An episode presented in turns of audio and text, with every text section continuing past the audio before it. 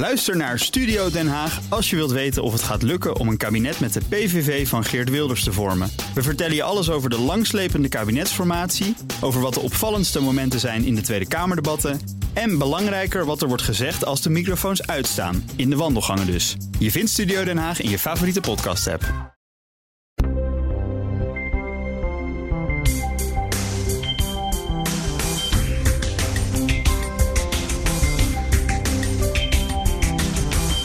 Heb jij wel eens briesend aan een balie gestaan en dacht je achteraf dat was eigenlijk niet oké zoals ik tekeer ging?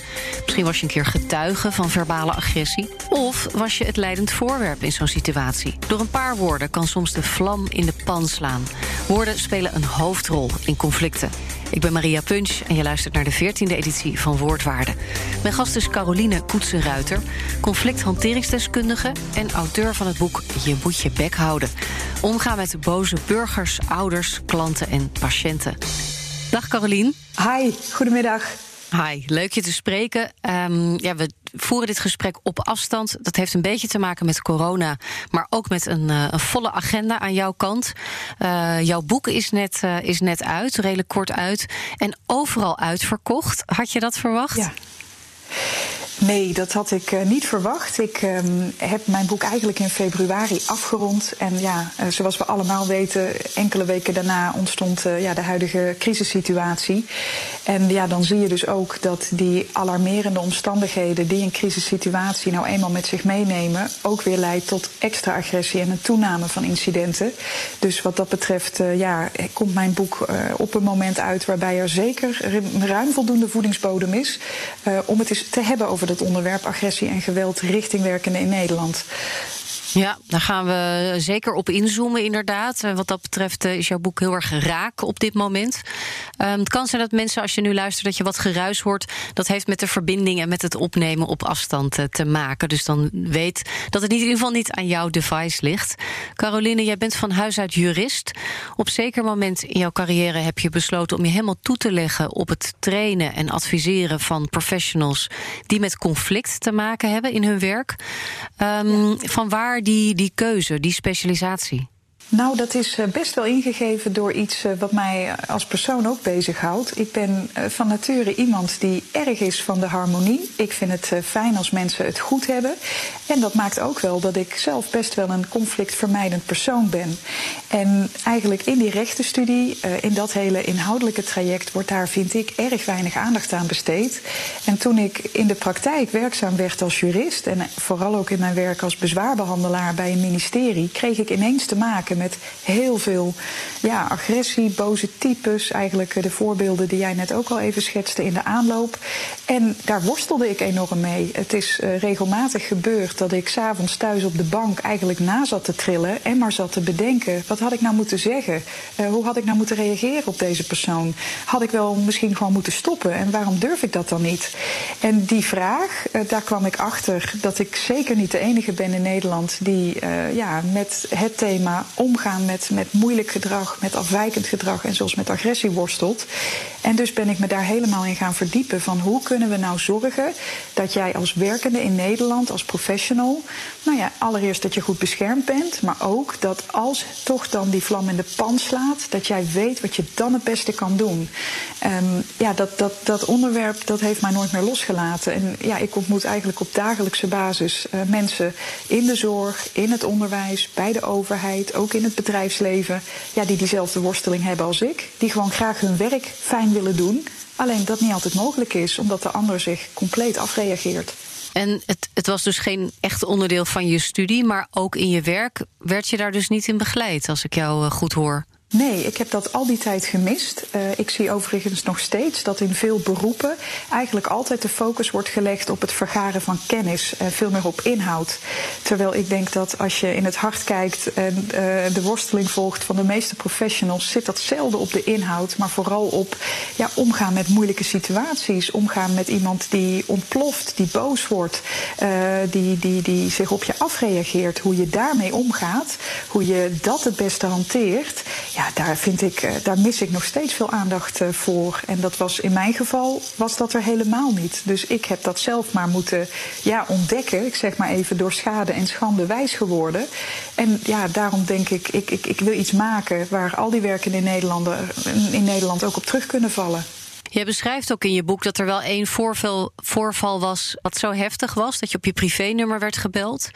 Dat dat ook echt als een kantelpunt uh, uh, fungeerde. Wil je daar iets over vertellen? Uh, ja, daar wil ik zeker iets over vertellen. Dat heeft te maken gehad met een gesprek met een moeder, wat, wat met mij is gevoerd.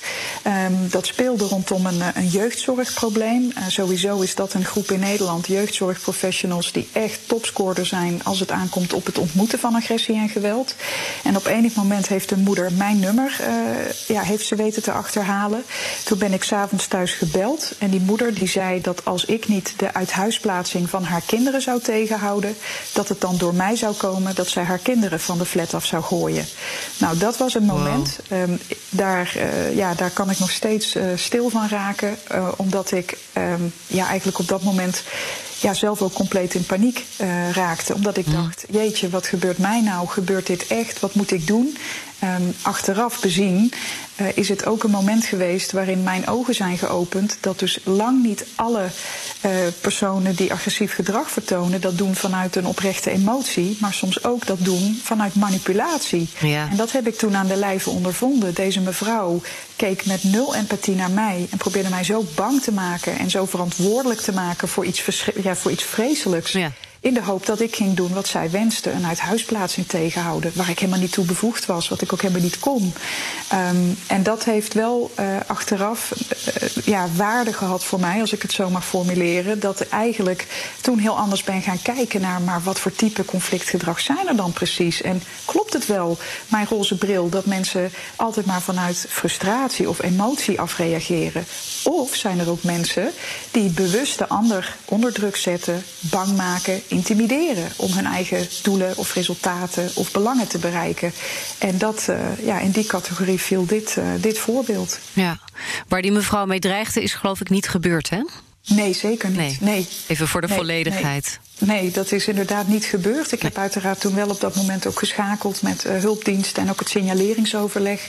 Maar daar was, uh, daar was helemaal geen sprake van. Alleen, ja, zij heeft het geprobeerd om op die manier, uh, ik denk, haar doel te bereiken, om mij te bespelen. Ja, ja. Je omschrijft of je noemt zorgprofessionals in de jeugdzorg bijvoorbeeld. Met welke beroepsgroepen zit jij nog meer aan tafel? Uh, heel veel met zorg. En dat zie je ook op dit moment echt uh, helaas ook als een, ja, ik vind dat een, een, een hele jammere constatering. Uh, de zorgprofessionals in Nederland die stonden al op nummer 1 qua het grootste aantal agressie- en geweldsincidenten. En in Nederland gaat het dus 1,6 miljoen keer elk jaar opnieuw mis rondom agressie en geweld richting werkenden. De zorg stond op nummer 1. dus dat maakt dat ik veel werk met verpleegkundigen, maar ook met huisartsen, huisartsassistenten. Um, ik werk ook met onderwijs, want zij staan dan helaas op nummer twee. Er zijn heel veel leerkrachten en docenten die te maken hebben met agressieve bejegening vanuit ouders, maar ook vanuit he, de jongeren zelf. Ja. En dan heb je nog de ambtenaren op nummer drie. Dus bijvoorbeeld mensen die werkzaam zijn uh, waar de uitkeringen verstrekt wordt. En een ambtenaar moet zeggen tegen een burger: ja, u komt niet in aanmerking voor de uitkering of u krijgt geen voorschot. Ja, en ook dan gaat het hek geregeld van de dam. Laten we even luisteren naar een voorbeeld. Dit komt uit uh, Goedemorgen Nederland van een groep die nu ook te maken heeft met uh, zeker verbale agressie. Bedreigingen, scheldpartijen, intimidatie, chantage, ja, noem het maar op. En medewerkers van de GGD die coronatestafspraken inplannen, die krijgen er mee te maken. De Telegraaf die schrijft daarover deze ochtend. En GGD-medewerkers roepen bellers dan ook op: ja, gedraag je simpelweg. Ze doen hun best, ze proberen zoveel mogelijk mensen in te plannen. Maar ja, als er heel veel mensen zijn, dan moeten ze wel eens nee verkopen. Ja, jij noemt de zorg als met, uh, met een pijnlijke stip op één als het gaat om uh, agressie, verbaal of in een andere vorm. Um, en je noemde ook 1,6 miljoen incidenten overal per jaar in Nederland. Neemt dat toe? Hoe moeten we die 1,6 plaatsen? Nou, voor corona zagen we eigenlijk dat die uh, cijfers heel stabiel waren. Dus jarenlang schommelt dat aantal zo rond de 1,6 miljoen.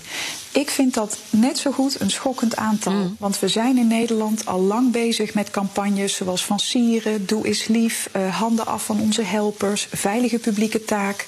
Ja, echter heeft niets van al die campagnes tot nu toe geleid tot een daling van dat jaarlijks terugkerende cijfer van 1,6 miljoen. En toen kwam ja, de COVID-19-crisis. En dan zie je dat richting de zorg er ineens een exponentiële toename is van agressie- en geweldsincidenten. En wat deze GGD-professionals overkomt, ja, ik schaar hen ook als absoluut onderdeel van die keten in de gezondheidszorg. Ja, die nu dus te maken hebben met schaarste. er is een gebrek aan capaciteit. Uh, veel mensen doen een beroep op juist die testcapaciteit. En ja, wat ook geschetst wordt in het voorbeeld, dan volgen er slecht nieuwsgesprekken. Er moet nee worden verkocht. En als werkende zit je dan in de knel. Mm. De testcapaciteit capaciteit is niet op orde. Dat komt ook, lijkt wel, nog steeds niet helemaal goed op orde. De vraag groeit. En jij staat als werkende eigenlijk in die frontlinie. Veel emotionele belasting. En dan word je ook nog eens bedreigd, uitgescholden, geïntimideerd. Ja, dat geeft gewoon een uh, enorme impact. Ja, nou kan ik me voorstellen, of ik denk dat iedereen zich dat voor een deel kan voorstellen, dat COVID alles uitvergroot. Maar inderdaad, die cijfers waren natuurlijk al wel heel pittig. Um, Hoe verklaar je dat? Hoe verklaar je dat, um, ja, dat die vlam zo in de pan slaat en zo vaak ook? Nou, dat is, een, uh, dat, is, dat is best een hele grote vraag. Um, mm. Ik heb ook eerst eens maar eens gekeken naar van, hè, hoe verhoudt zich dat nou in Nederland ten opzichte van Europese landen? Is het een gek cijfer, 1,6 miljoen of niet? Uh, toen kwam ik erachter dat we vergeleken met andere Europese landen in Nederland twee keer zoveel te maken hebben met agressie en geweld richting werkenden. Dus die vraag die jij me stelt, hè, hoe kunnen we dit verklaren? Hoe kan dat nou dat, die, hè, dat de vlam zo vaak in die pan slaat? Mm.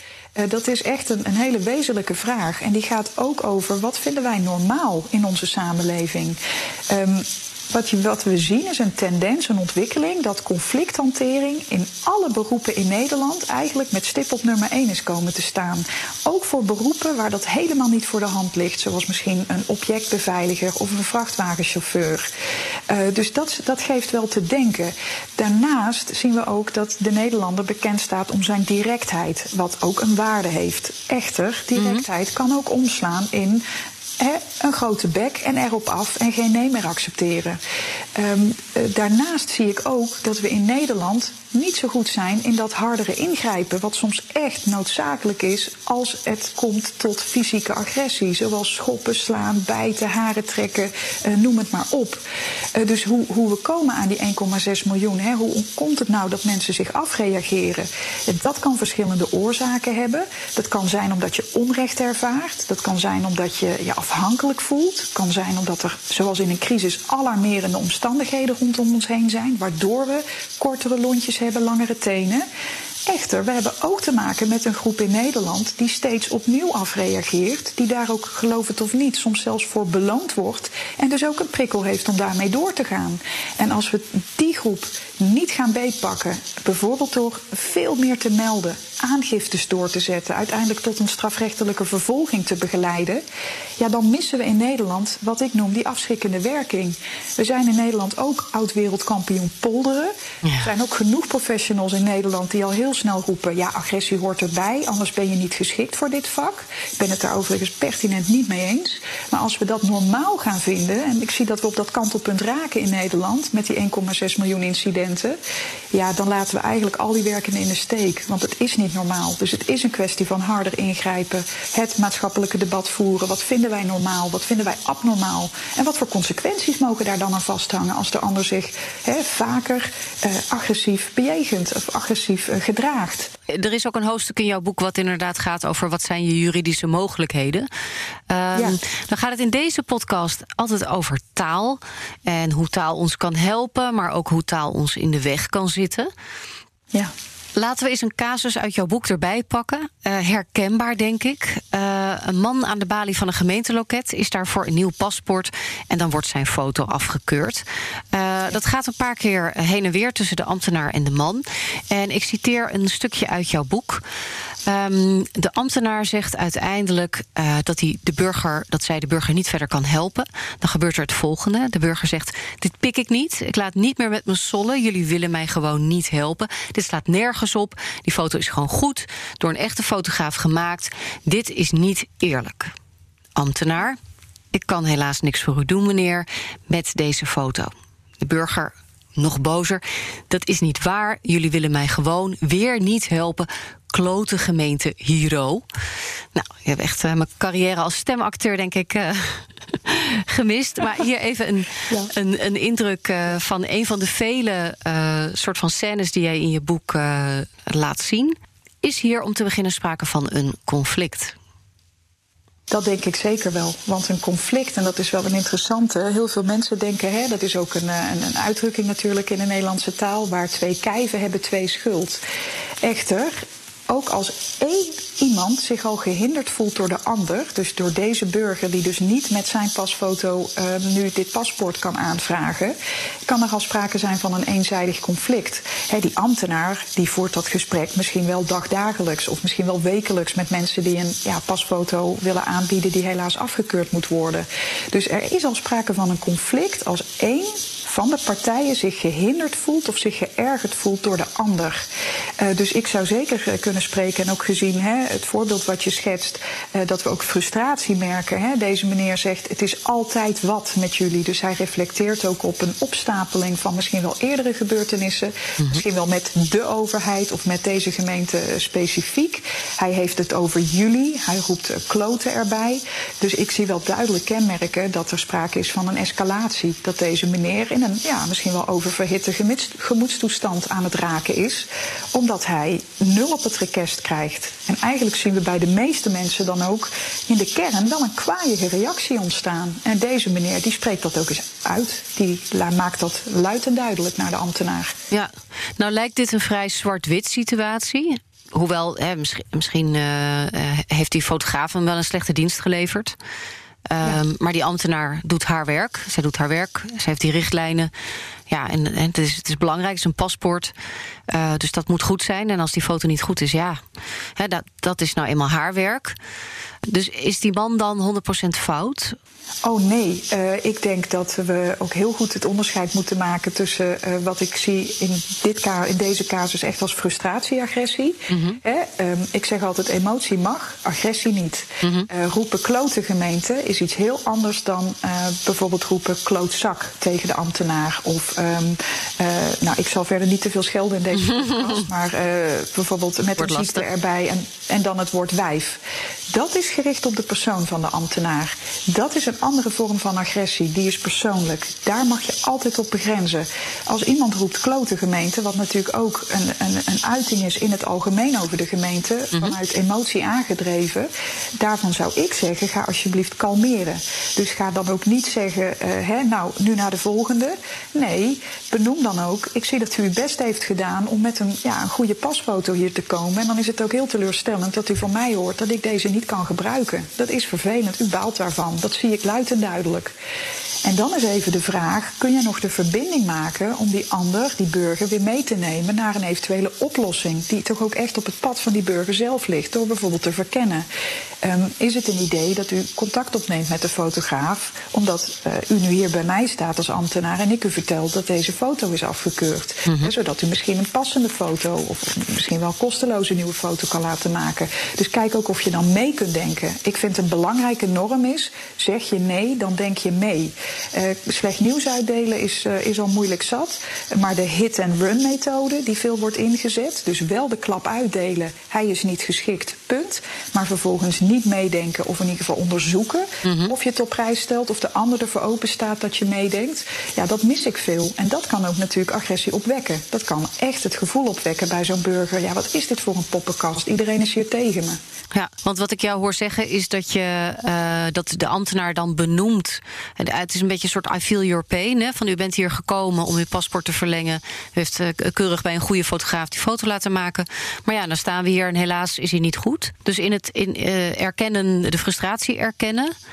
Ja. En dan pas naar de oplossing. Ja, dat zou ik wel aanraden. Want wat je vaak ziet in gesprekken, als er echt iets op het spel staat, en dat kan zeker een paspoort zijn, want in deze situatie bleek er ook in het echt nog iets te spelen rondom een ziekte van een ouder, waardoor deze burger ook zo snel mogelijk met een geschikt paspoort het land moest kunnen verlaten. Maar goed, daar komen we, eh, dat bleek pas later in het gesprek, nadat er dus ingegaan is op die gemoedstoestand. Hè, en eigenlijk wat jij noemt erkend is waar deze meneer nou zo mee zit. Um, ik zie juist vaak dat uh, de meeste professionals lekker oplossingsgericht op inhoud uh, bezig zijn, terwijl de ander kookt van woede. De ander is emotioneel, de ander uh, voelt zich onmachtig, voelt zich weggezet. En een kenmerk van frustratiegedrag en ook frustratieagressie is helaas dat de oren dicht zitten. Dus je kunt prachtige oplossingen aandragen vanuit die professional, maar die ander die staat simpelweg nog niet op ontvangen. En dan zie ik zelfs vaak gebeuren dat de, de ambtenaar of de docent of de zorgprofessional zelf ook met stemverhef gaat zeggen: Nou, nu voor de derde keer, hè, uw paspoort kan zo niet afgegeven worden. Dus je ziet ook dat, omdat die boodschap niet overkomt, uh, ook de, de, de, de, de zendende partij, de oplossingsgerichte partij, ook uiteindelijk een soort frustratie krijgt. En ik noem altijd: ja, communiceren op het goede niveau, sluit aan uh, bij het niveau van communicatie waar die ander zit. En als de ander erg emotioneel is, erg gefrustreerd is, ga dan niet alleen maar op, op hoofdniveau rationeel mm. oplossingen zitten uh, ja, gaan zenden. Maar maak eerst eens even contact en neem dan de ander eens mee. En check ook wel even. Stelt u het op prijs dat ik met u meedenk? Want er zijn ook mensen die zitten helemaal niet te wachten op een oplossing. Die willen gewoon even uit dat contact hun wonden likken. En willen zelf gewoon bedenken hoe ze hier dan mee om kunnen gaan. Dus ga ook niet betuttelen. Ga ja. niet pamperen. Ja, en dat is dus ook een valkuil. Uh, jij zegt ook in je boek: emotie komt van rechts en heeft voorrang. Ja. Ja, dat, dat is precies wat ik net bedoel. Uh, he, ik zie bijvoorbeeld wel eens bij een. Ik train ook veel, he, veel juridische professionals. En dan hoor ik een rechter zeggen tijdens de zitting: nu even niet emotioneel worden letterlijk wordt er dan uitgesproken aan hè, een persoon die iets moeilijks heeft meegemaakt, die daar een, een, een hoorzitting voor heeft of een, een ander hè, bij een bezwaaradviescommissie een keer zijn of haar verhaal mag doen. En dan wordt er eigenlijk gezegd: nu niet emotioneel worden. Ja, wat denk je dan dat er gebeurt, zou ik eigenlijk willen zeggen. Want mm -hmm. emoties, uh, hè, die, die, die drijven ons. Vanuit ons zoogdierenbrein zijn wij hartstikke emotionele wezens. Wij kunnen dat niet zomaar uitschakelen omdat een rechter of een voorzitter of een professional dat, uh, dat tegen die ander zegt. En ik denk juist emotie negeren is escaleren. Want dan gaat de ander zich vaak nog groter maken om maar duidelijk te maken wat er op het spel staat. Dus gaan we hard schreeuwen, gaan we veel herhalen, gaan die grote gebaren ter ondersteuning in het non-verbale uh, stuk van onze communicatie om de hoek kijken.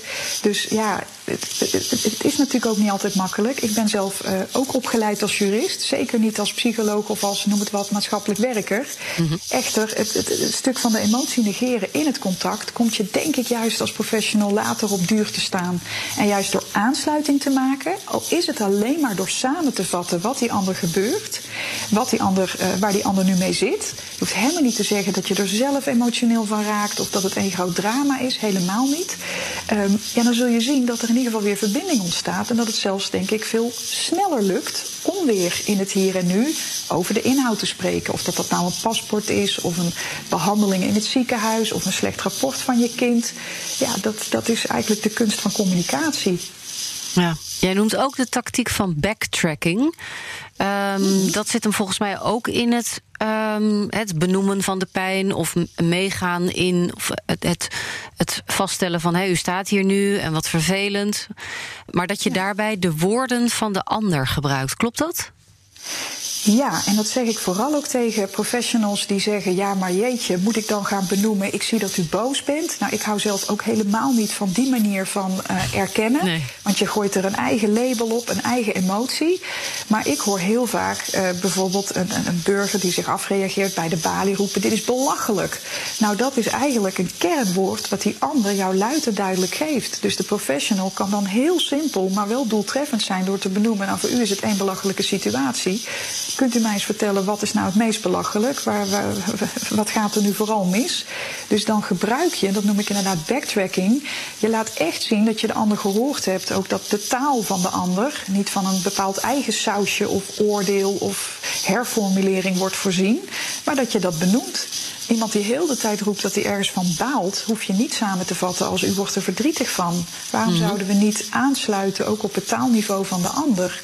Eh, mits dat natuurlijk niet grensoverschrijdend schelden is. Hè, want daar, eh, daar wil ik wel een eh, kleine connotatie bij maken. Ja. Ehm, eh, maar ja, benoem dat wat er is in het gesprek. Laat zien dat het twee kanten op gaat. Dat jouw oren openstaan en dat jij ook hoort de taal waarmee die ander, ja, wat die ander gebruikt als vehikel om zijn boodschap aan jou over te brengen. Dat ligt er, dat is er. Dat hoeft niet ingewikkeld te zijn.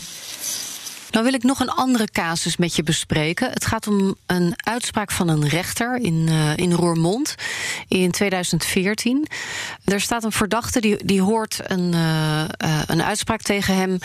Een verdachte van een aanrijding waarbij twee grootouders en een kleinkind, een heel jong kind, nog om het leven zijn gekomen. En dit is best wel een indringend fragment. Op grond van het voorstaande en gelet op de straffen die doorgaans voor soortgelijke gevallen worden opgelegd, is de rechtbank van oordeel dat aan verdachte een onvoorwaardelijke taakstraf voor de duur van 120 uur, subsidiair 60 dagen hechtenis, dient te worden opgelegd.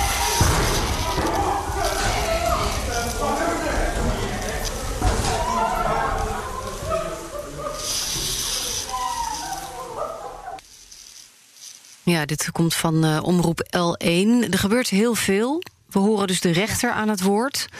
Eh, dan vliegt er een stoel door de lucht. Eh, en we horen een, waarschijnlijk de moeder van het omgekomen kind huilen. Ehm, de vader wordt door beveiligingsbeambten de zaal uitgeleid. Nou, er gebeurt hier dus heel veel op het gebied van verbaal en non-verbaal. Maar misschien wil jij eens beginnen bij de woorden van de rechter. Ja, ehm, wat mij erg opvalt in dit fragment, en dit zal eh, het- voorlezen van het vonnis zijn geweest, dat eh, de rechter kiest voor de woorden doorgaans en soortgelijke gevallen. En hier komen we eh, in die wereld, eh, in, het, in het verschil van communicatieniveau. Dat zijn eh, termen, net zoals dat ook primair en subsidiair wordt genoemd door deze rechter. Voor Ja. haar heel passend, waarschijnlijk zelfs taalgebruik. Maar je ziet hier wat de uitwerking is van.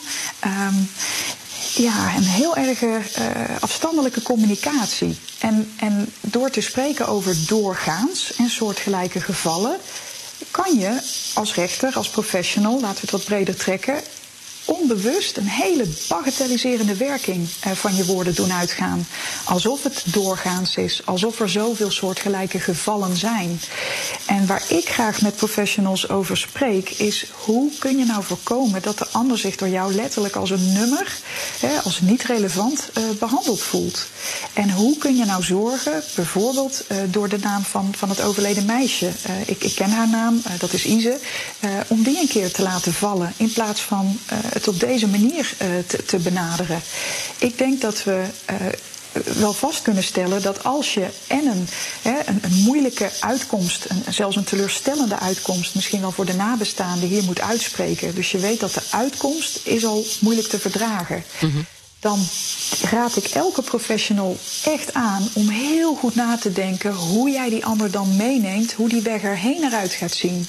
Want als we dan ook nog eens eh, naar die uitkomst toe, ehm, onbedoeld, ongetwijfeld, onbewust, want daar wil ik echt geen twijfel over zaaien, eh, maar eh, deze manier van, van juridisch afstandelijk taalgebruik bezigen, ja, dan verlies je denk ik helemaal de verbinding. En dan ontstaat wat ik noem, ja, soms ook een dodelijke cocktail van 1 plus 1 is 3. En dan gaan we dus ook escaleren. Ehm, eh, dat, dat, dat, dat, dat willen we niet. Eh, we willen niet in zo'n moment eh, zo afstandelijk eh, eh, aangesproken worden. Terwijl er, wat jij schetst, drie personen uit één familie eh, om het leven zijn gekomen. Dan is die taal, eh, ja, nogmaals, denk ik, je vehikel om juist ook wel verbinding mee te maken. Dat kan je ook anders aanpakken.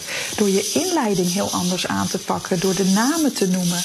Eh, door wel empathie te tonen en door stil te staan bij wat daar is gebeurd. En dat kan je ook doen als rechter. Dan kan je nog steeds onafhankelijk zijn, Maar je kunt wel laten zien dat je je verdiept hebt in de zaak, dat je weet om wie het ging en dat je daar dat, dat, ja, die, dat, dat, dat, dat de, de, de mensen, de betrokkenen, ook de verdachten, daar een gezicht en een naam in geeft.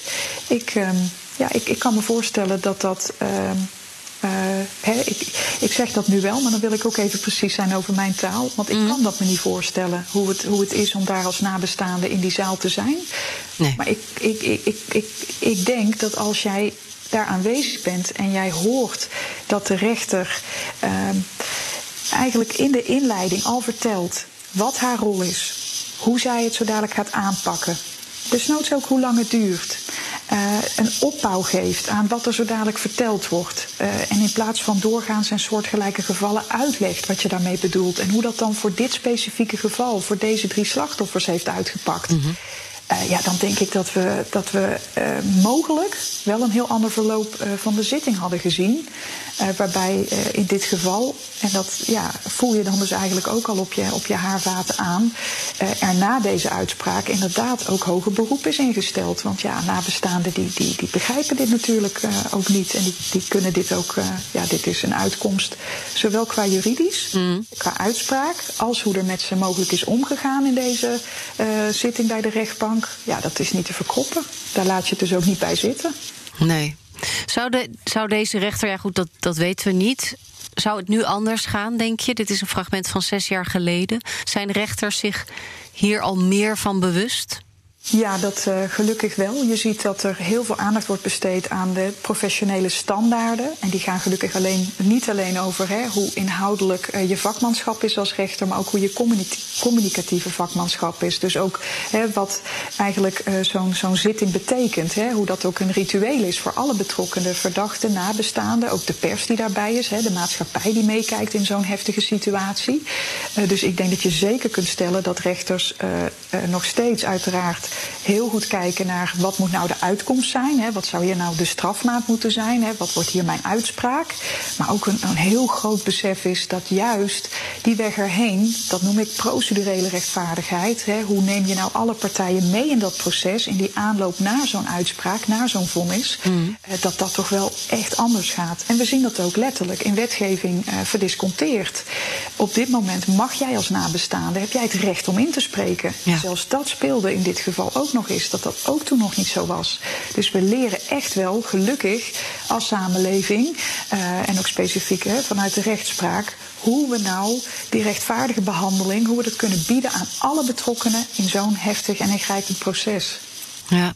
Ik wil nog een andere stap met jou maken, Carolien, naar een wat grijzer gebied. Dat zou ook wel weer ergens aan een balie kunnen zijn. Het kan in een ziekenhuis zijn. Um, waar iemand bijvoorbeeld zegt: Nou, moet jij eens even goed opletten, vriendin.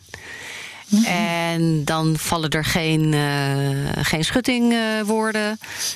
Um, maar het is wel vervelend. En uh, misschien ook wel een rode vlag voor de professional die op dat moment dat gesprek voert. Jazeker, en dat is een andere vorm van agressie die ik uh, misschien wel de meeste hoofdbrekend zie bezorgen bij werkenden in Nederland. Mm. Ik noem dat witte agressie, want het is precies wat je zegt. Het is eigenlijk heel vilijn en het is slim. Dus er wordt niet gedreigd met hè, ik ga jou omleggen of ik, uh, ik sla je kop van je romp. Want dat zijn allemaal strafbare bedreigingen waar je inderdaad direct voor naar de politie zou kunnen om daar aangifte van te doen. Terwijl het filijne, jij moet goed uitkijken vriendin. Ja, daar gaat een absoluut absolute impliciete dreiging vanuit. Ja. Alleen het is geen strafrechtelijke bedreiging. Uh, maar het is wel uh, bijzonder. Um, uh, zuigend. Het kan je behoorlijk uit balans brengen. Je kan er heel erg bang van worden. En, en ja, je gaat eigenlijk, uh, je reptiele brein komt op scherp. Je denkt, oh jee, wat overkomt mij nou? Moet ik hier gaan vluchten? Moet ik verstarren? Ga ik vechten? Wat gebeurt me hier? En wat ik aanraad om te doen, is dus ook al is het geen strafbare bedreiging, wel direct begrenzen. Dus uitspreken, ik hoor nu dat u zegt tegen mij dat ik goed moet uitkijken, vriendin. Daar ben ik niet van gediend en ik wil dat u daarmee ophoudt. Dus ook al is het niet een, een, een wat je zegt, het is geen schuttingtaal, het is geen uh, strafbare bedreiging. Maar als jij merkt, dit is filijn gedrag en het gaat nu over mijn grens. Ik krijg hier spanning van, ik word hier angstig van. Om dan tenminste te benoemen, één, wat die ander doet. Dus letterlijk weer dat eigenlijk, hè, die backtracking wederom, dus herhalen wat die ander zegt. Ik hoor dat je zegt tegen mij dat ik, uh, hè, um, uh, dat ik wel even uit moet kijken of dat ik nog niet jarig ben. Benoem dat. Benoem ook wat je ervan vindt. Ik ben er niet van gediend. En vooral wat er moet gebeuren. Geef een gedragsinstructie. Wees leidend. Dus ik wil dat u daarmee ophoudt. En dan zal je zien dat die ander in één keer, als ik ze een beetje kan inkleuren inmiddels deze groep die dit zo makkelijk zegt. Oh, maar ik bedoelde er niks mee hoor. Het was alleen maar vriendelijk bedoeld. Daarvan zou ik denken, prima als dat je reactie is. Maar jij weet nu van mij als professional dat ik donders goed door heb wat jij bij mij probeert. Ik ben nog steeds in staat om aan jou in het moment terug te geven wat je zegt, wat ik daarvan vind en wat er nu moet gebeuren. En blijft de ander doorgaan, ook met dit soort impliciete dreigementen, mag je daar ook een consequentie aan verbinden. En dat zou kunnen zijn ik merk dat u doorgaat met opmerkingen maken als u moet wel even uitkijken of ik weet dat u laat uw dienst stuurt. Als dat zo is, stop ik met dit gesprek. En als u er me ophoudt, kunnen we spreken over uw zorgvraag. Aan u de keuze. En als de ander daarop blijft persisteren, dan zeg ik ook: u heeft de keuze gemaakt. Het consult is vandaag ten einde. Klaar. Ja, het klinkt zo makkelijk, hè? Dat is het niet, nee. dat weet ik. Nee. Dit, is, uh, dit is topsport. Om dat te ontwikkelen, om dat in het moment rustig, duidelijk naar de ander te uiten. Dat is een ontwikkelopgave waar ik denk 70% van de mensen in Nederland eerder wat conflictmijdend is, net als ik zelf. Ja. Daar is dit een grote stap voor. Dat is zo. En die erkenning moet er ook zijn. Dit is niet makkelijk. En het is jammer dat het zo vaak nodig is. Ja, in jouw boek doe je heel veel handreikingen. Je laat heel veel praktijkvoorbeelden zien.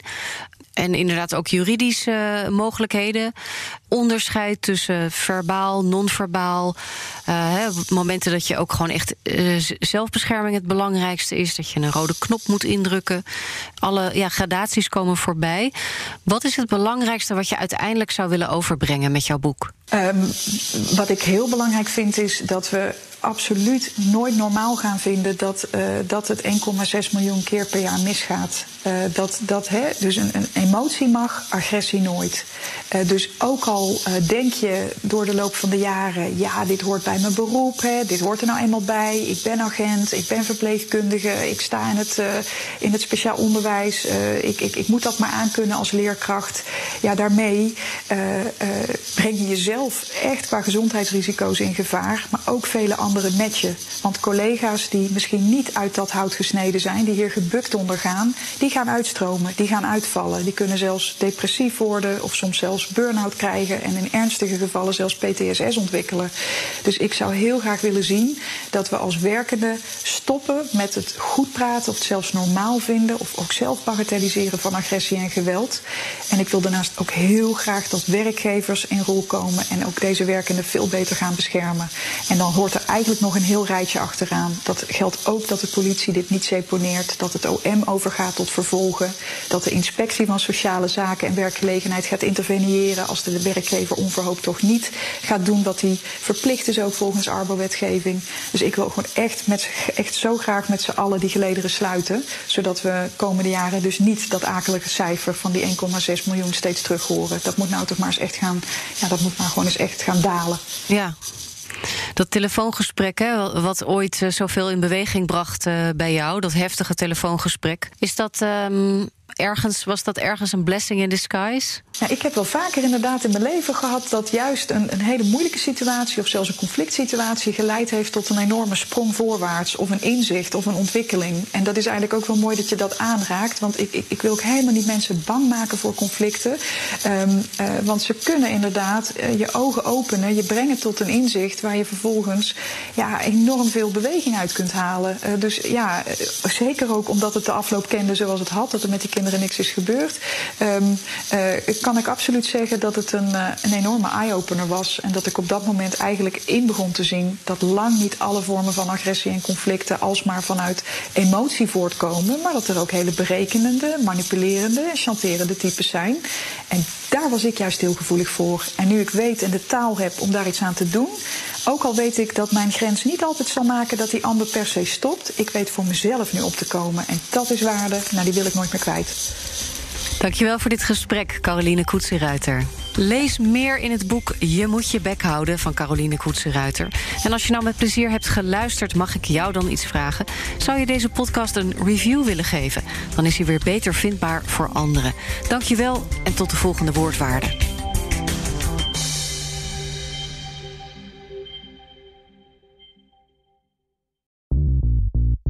BNR ben je altijd als eerste op de hoogte van het laatste nieuws. Luister dagelijks live via internet. Bas van Werven. En heel langzaam komt de zon op rond dit tijdstip. Je krijgt inzicht in de dag die komt op BNR, het Binnenhof in Nederland en de rest van de wereld. De Ochtendspits. Voor de beste start van je werkdag. Blijf scherp en mis niets.